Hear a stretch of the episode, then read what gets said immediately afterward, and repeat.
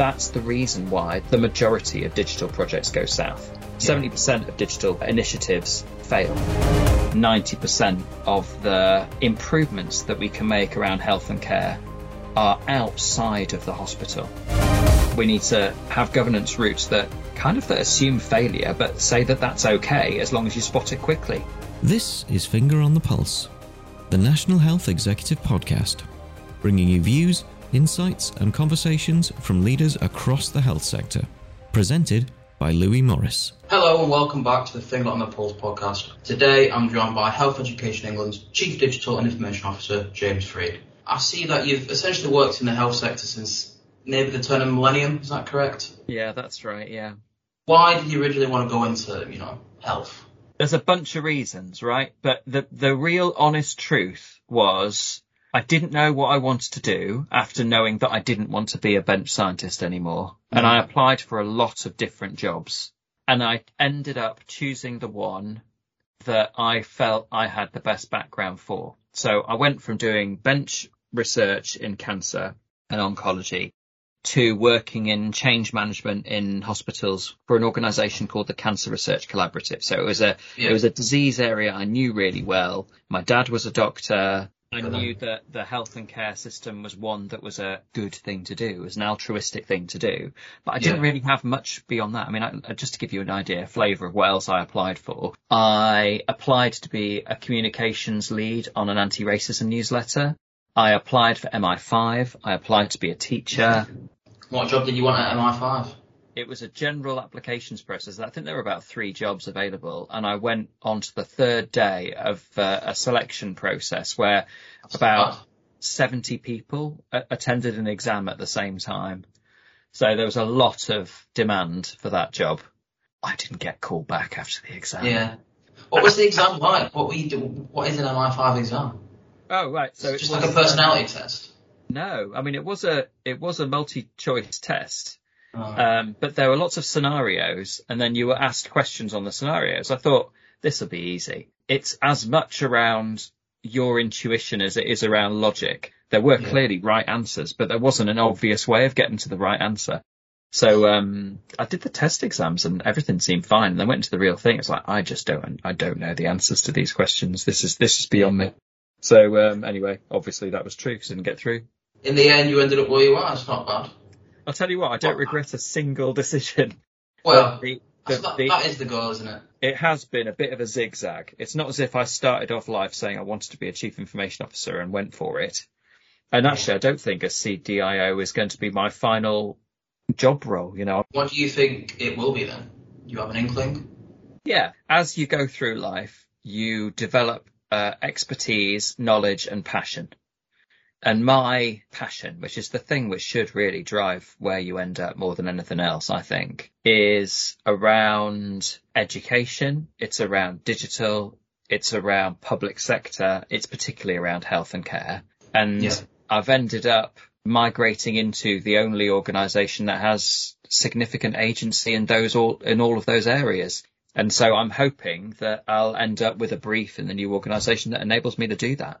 I mean, to be fair, I was going to ask this later on, but I feel like I might as well ask it now. Against the backdrop of healthcare, like, everyone knows what digital means, but what does it mean to you? Does it mean a different thing to you versus like a mental health nurse? Yeah, I, I can't tell you how important a question this is. I'm so pleased you've asked it.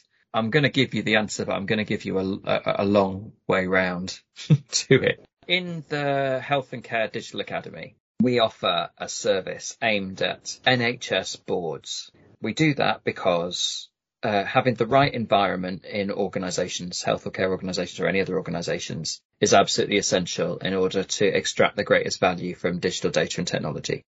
And the right environment is the environment that lets you get stuff done quickly whilst you do not compromise on safety. It's getting that balance between an environment that supports innovation and an environment that is safe. And getting that balance right is super hard. It requires delegating authority, but not delegating responsibility for the overall safety of an organization. It's a really difficult thing to get right.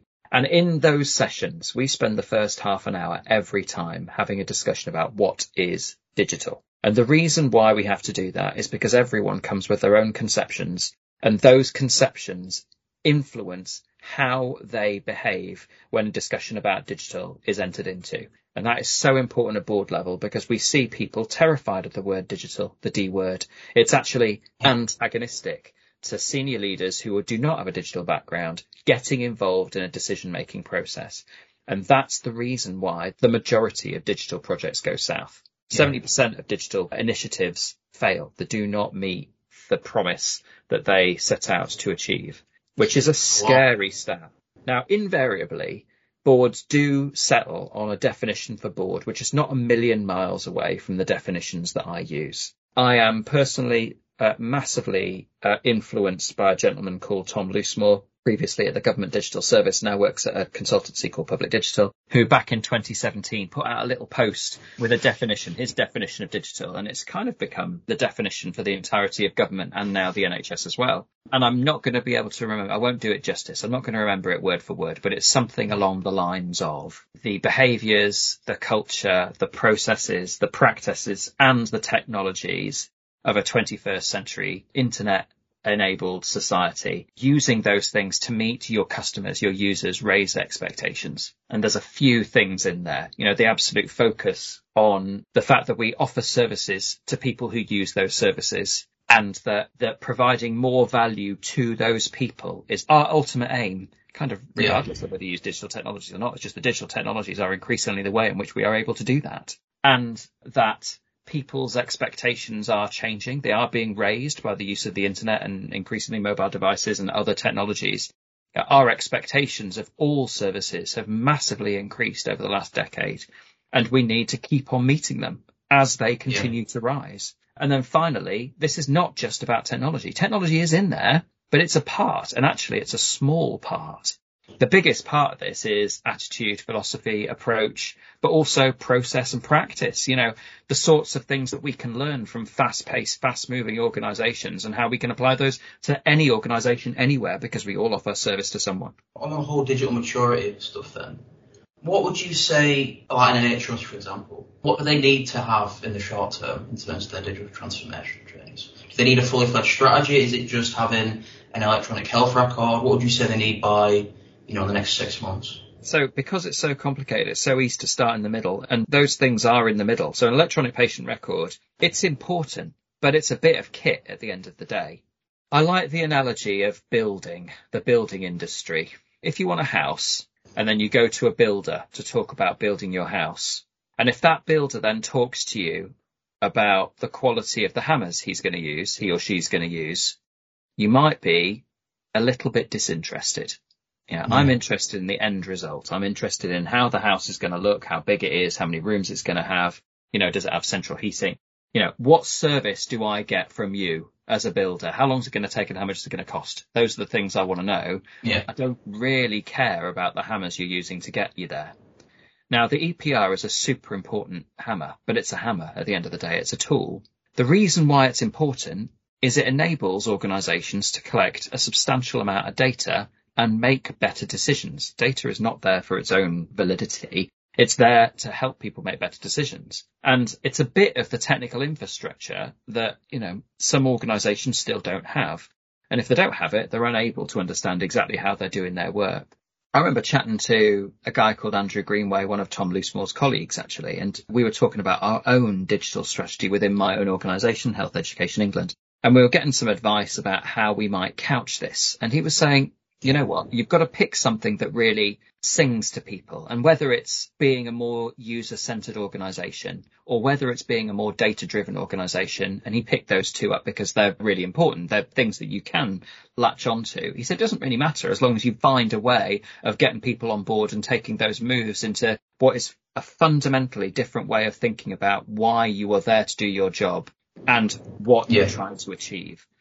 And so for me, if you're talking about the digital maturity of, say, an NHS trust, and things like what good looks like are really important documents to help people understand, you know, the comprehensive nature of what that digital maturity journey might look like. If you're looking for one first step, for me, it's a move from calling yourself a National Health Service institution provider and being a National Health yeah. Service institution provider and by that I mean act as if you deliver services.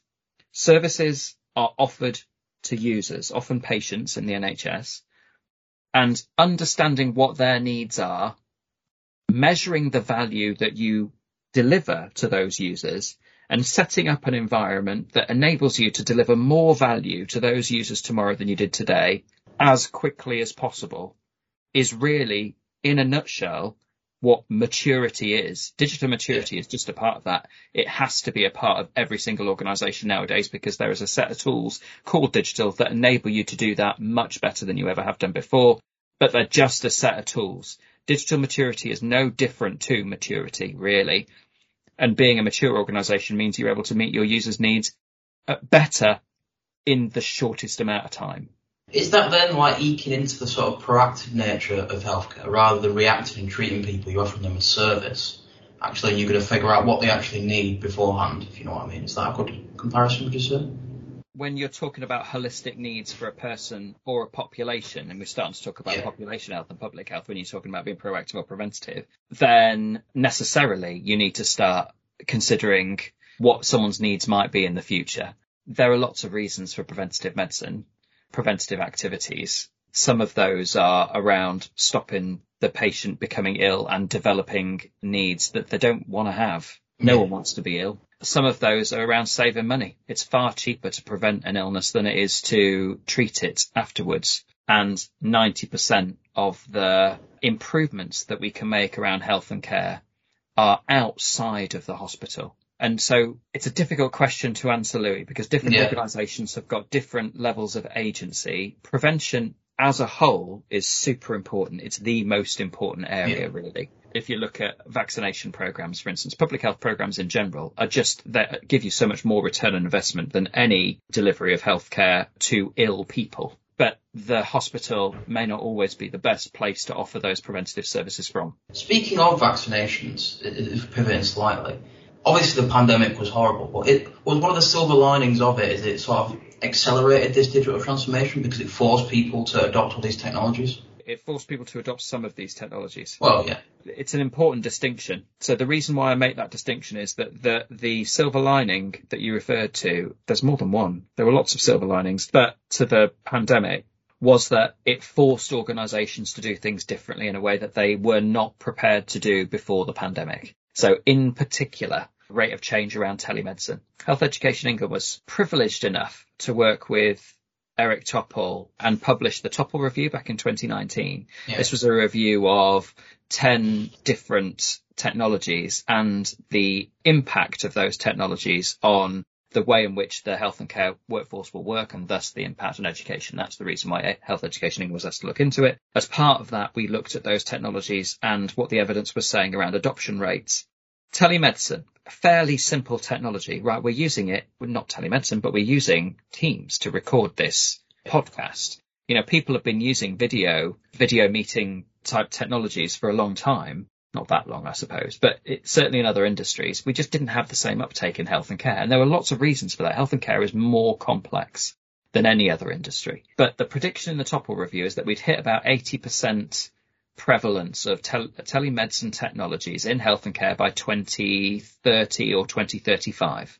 We actually hit that level of prevalence about 10 days into the pandemic. And it was because it focused all of our minds on doing the job that we had to do under unprecedented constraints. For standard outpatient or GP appointments, you just weren't allowed to leave your home. So you had no choice but to, to have a call with the healthcare professional remotely.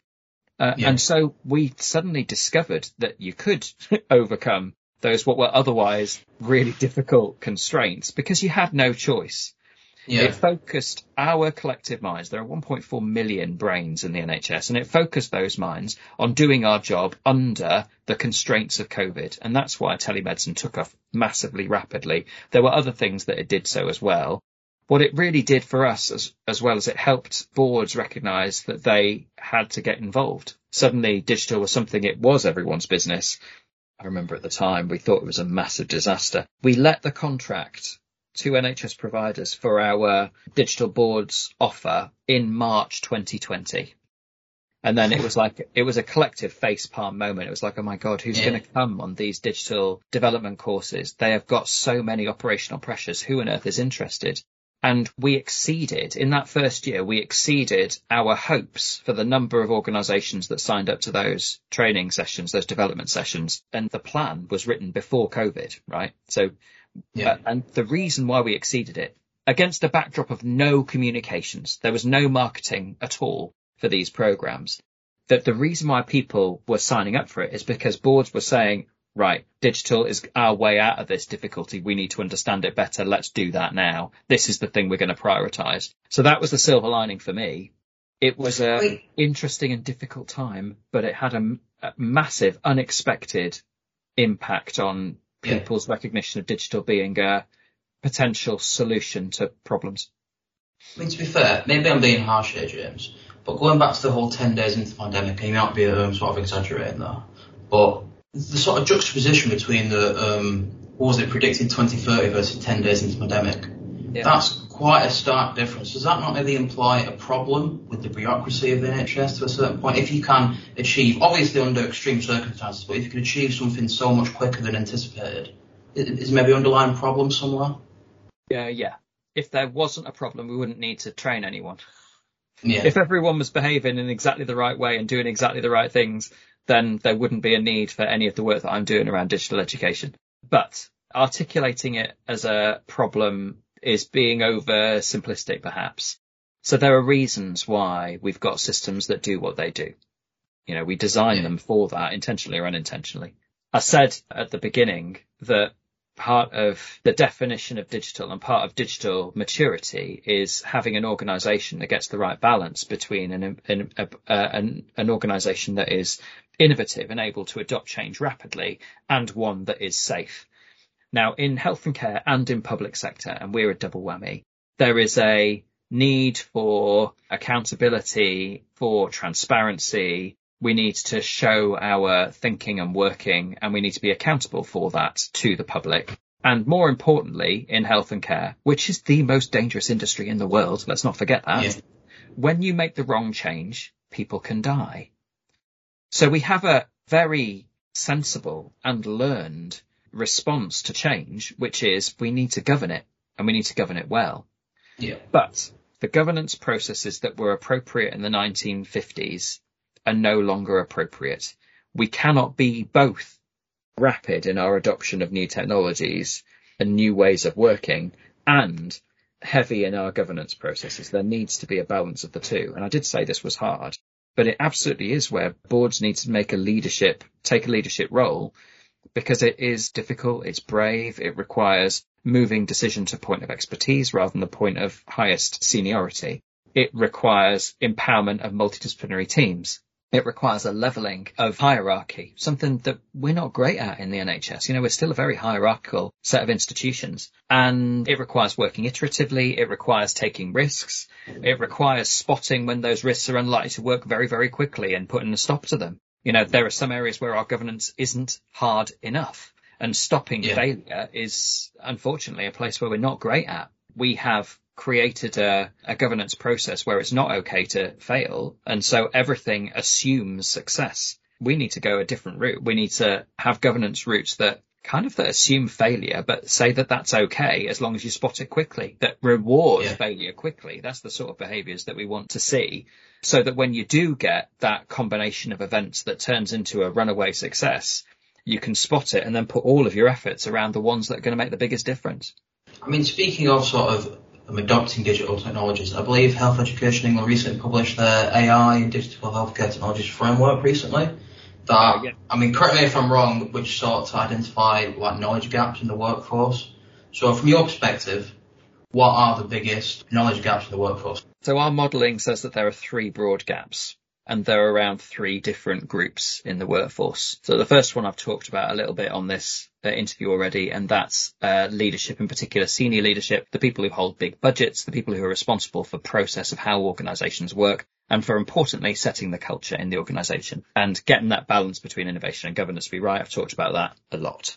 The second group is the digital data and technology crew. So out of a workforce of 1.4 million, we've got about 48,000 digital data and technology professionals in the NHS. We don't know how many we've got in social care and those individuals need to be putting their time and efforts into supporting as many services as possible to take a service based approach to the work that they're doing uh, need to embed skills around user-centered design and iterative agile ways of working and empowered multidisciplinary teams. And those central sort of centers of excellence, if you like, need to be able to develop the infrastructure that enables everyone else to do their job well. Um, we yeah. did a survey with nursing staff. About 800 nurses responded, published by the Royal College of Nursing. And what they said was to create a digitally ready workforce, a digitally ready NHS thanks very much for talking about your fancy shiny stuff like AI that did use the phrase shiny.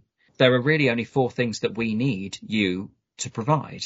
So, and this was aimed at the digital data and technology professionals. Can you please give me a device, modern day device you know, one with a camera and stuff. Can you please give me connectivity no matter where I am? If I'm a nurse doing domiciliary visits, I need co- uh, connectivity in the home. Can you find a way of getting me connectivity wherever I am? I need to be connected through my device at all times to a decent electronic patient record, a decent record yeah. of who patients are, what they need, what they have, any specific things about them and enable me to update that record because that is my Lifeline. It's, it's the customer relationship management database for the NHS. And then finally, and this was the really interesting one, can you please stop writing policies that prevent me from using the first three to their full advantage? And so if I describe all of those things as the infrastructure, you know, I, I need connectivity, I need, need decent device, I need decent technology, I need to be able to do my job well just let me do my job well and let me improve the service I provide. Let me and my team improve the service that, that I provide.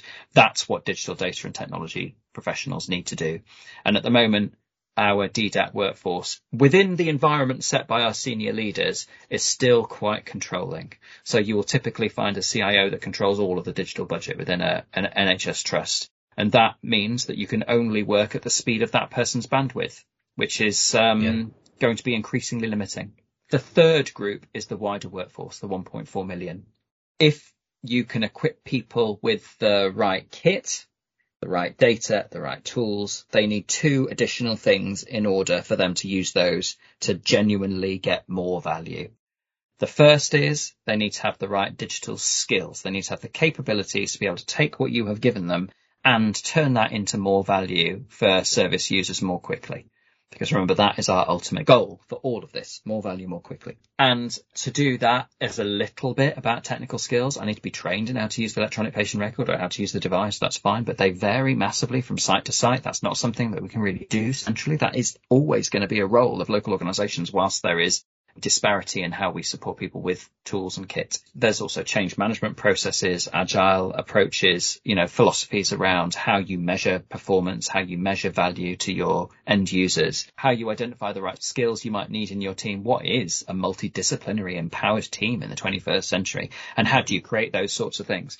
All of that sort of stuff I class as digital capabilities.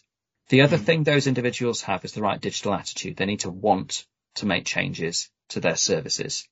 That is hugely influenced by the culture within an organization.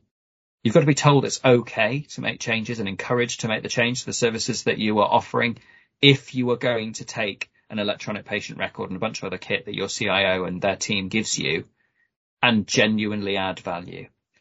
The yeah. biggest reason why digital projects fail, digital initiatives fail, and 70% of them do, the biggest reason is cultural issues, and the biggest cultural issue is the breakdown between different silos.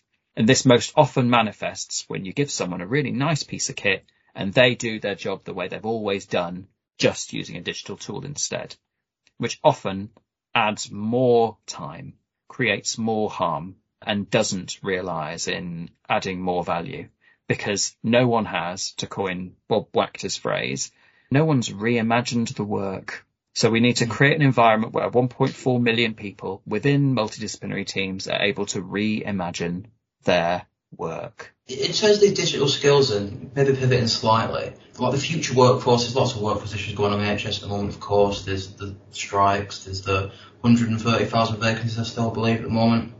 If you're maybe say a teenager looking to get into the health sector or a middle-aged person looking to um, have a career change, how important are these digital skills in doing that? The Wachter review identified that I think it was 95% of the health and care workforce will need digital skills to some extent by 2030, I think it was. So yeah, pretty darn important is the answer. But this isn't uh, a standard curriculum. Uh, this isn't a mandated training course that everyone does and suddenly they're digitally literate. Hooray. Digital literacy is unique to you.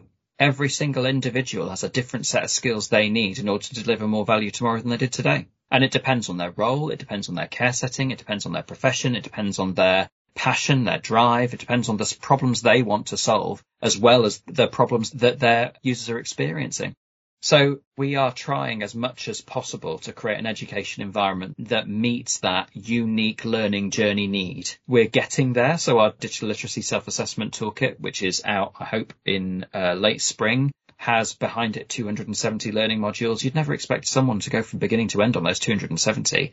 The front end is a self-assessment tool. You're asked 32 questions about where you think you are and where you think your job needs you to be. And then the tool promotes to you the learning modules out of those 270 that you most need in order to make the biggest difference in your own personal digital literacy. And that's kind of the approach I see us adopting in the Digital Academy going forward. More bite-sized learning, more personalized learning, learning journeys that are really focused on delivering impact rather than nice to know stuff and so we can deliver the biggest bang for buck with the uh, taxpayers money that we have. In terms of the NHS, how important is it getting the younger people into the NHS, into the health sector and getting them on board?